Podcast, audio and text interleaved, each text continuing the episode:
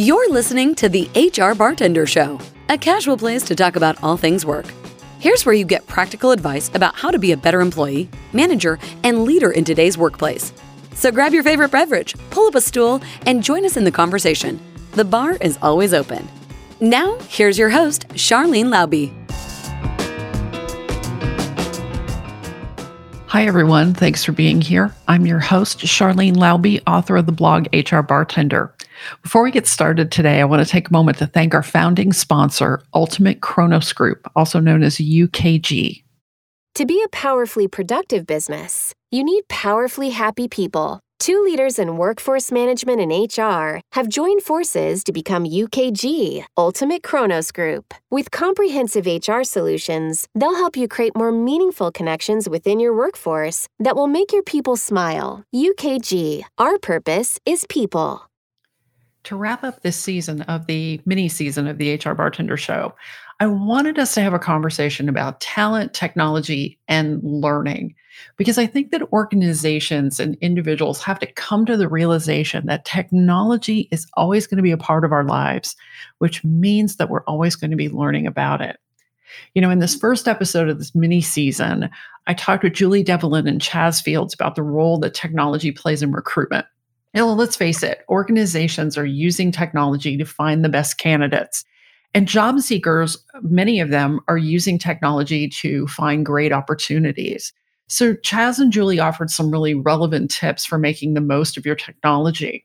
And then I had a great conversation with Dan Schawbel about technology and performance. I still say everybody cares about performance. You know, organizations want high performance to accomplish their goals, and individuals want high performance to advance their careers.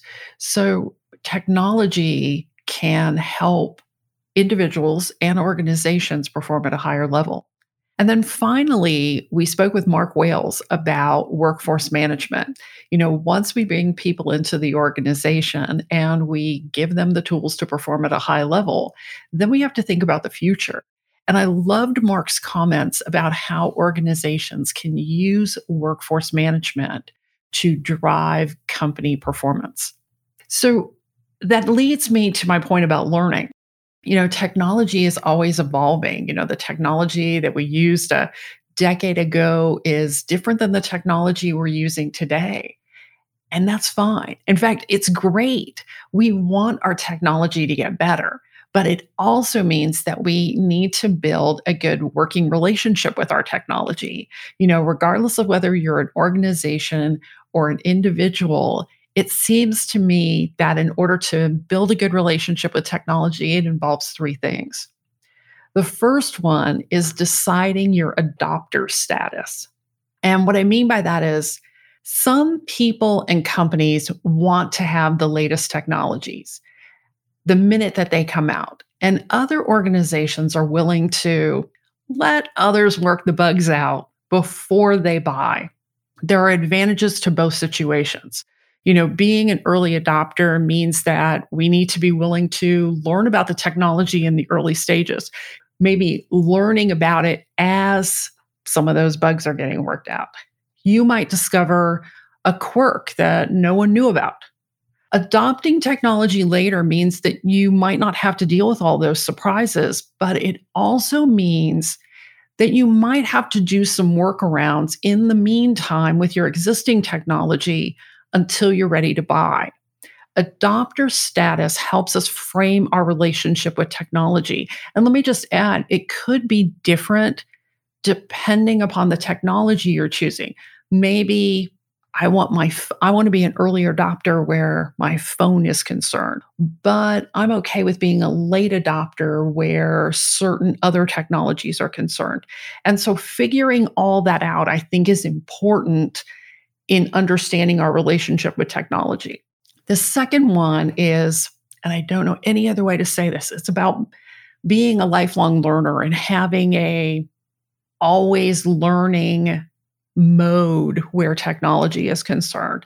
I know that lifelong learner is a very overused term, but when it comes to tech, I think we're going to always be learning, not only about the technology, but how to apply the technology. So, in the context of work, how do we use the technology to make our jobs easier? Because let's face it, that's one of the reasons that we're buying technologies and we're investing in technologies. We're trying to make things better, easier, faster. Organizations need to plan for regular technology training to make sure that employees always know how to use the technologies that they're going to have available to them. And individuals need to plan for that regular technology training as well, because there's always going to be a new technology, or at least there's going to be a refresher. You know, a lot of the technologies that we deal with are always adding new features or, uh, you know, new ways of doing things. And so I think we just need to be of the mindset that there's always going to be something new that we need to know about. And then my last my last point about technology and this might sound a little counterintuitive, but I think we need to learn not only how to live with technology well, but we need to learn what happens or how to live without it. There are going to be times when your technology isn't going to work the way that you want it to, and we still have to get the work done. So, being competent with technology means being able to quickly shift to plan B when our technology isn't working the way we want it to.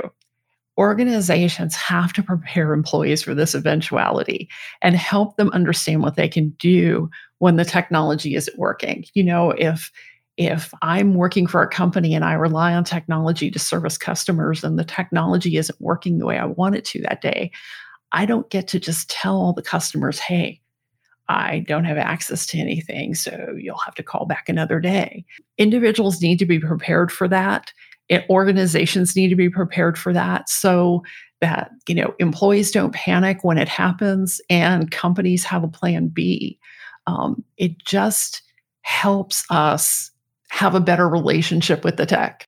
So, all of these things involve learning, regular learning in our relationship with technology we cannot view learning as this one and done thing. We always will be learning new stuff, and that's a good thing. But there's one last thing, or a couple last things I want to mention about learning in tech. No matter how much technology we have in our lives, we cannot let technology interfere with our well being and our human relationships. I think it's one of the reasons that we need to spend time learning about tech. It's not about becoming so frustrated that we throw a tablet across the room. It's about creating boundaries, and having boundaries with our devices is perfectly acceptable. And while we use technology to communicate with other people, I mean, I have the ability to communicate with people I would I don't see on a regular basis and that's wonderful. I it I learn a lot from people all over the world there are times when face to face or voice to voice communication is better. And technology will never be a substitute for human interaction. It can help us stay connected with people, um, but don't miss out on an opportunity to connect with people in real life. I hope that you found this mini season of the HR Bartender Show to be valuable as you're thinking about technology and talent. Um, we've included in the show notes and the transcripts lots of resources that will help make these episodes valuable for you. And if you have any comments or suggestions on how to make the HR Bartender Show better, let us know. We'd love to hear your feedback as we start to plan for our next season. We haven't finalized a theme yet, um, but I'm pondering the idea of something that has to do with change because it just seems like we have to deal with change all the time. So I hope you'll join us. Thank you again for listening. And, and until next time, cheers.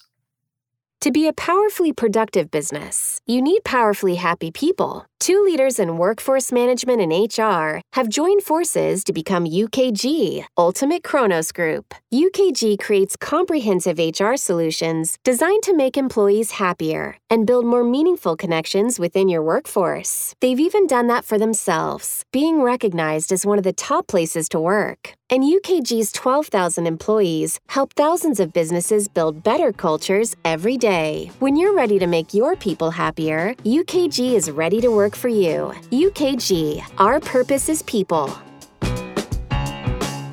Thanks for listening to the HR Bartender Show. To make sure you don't miss a single episode, subscribe on Apple Podcast, Spotify, Stitcher, or wherever you go for the very best podcast productions. While you're there, we'd love it if you would rate the show and leave us a review. The HR Bartender Show is an ITM group presentation, produced by HR Bartender and your host, Sharlyn Lauby. Remember, people, work responsibly.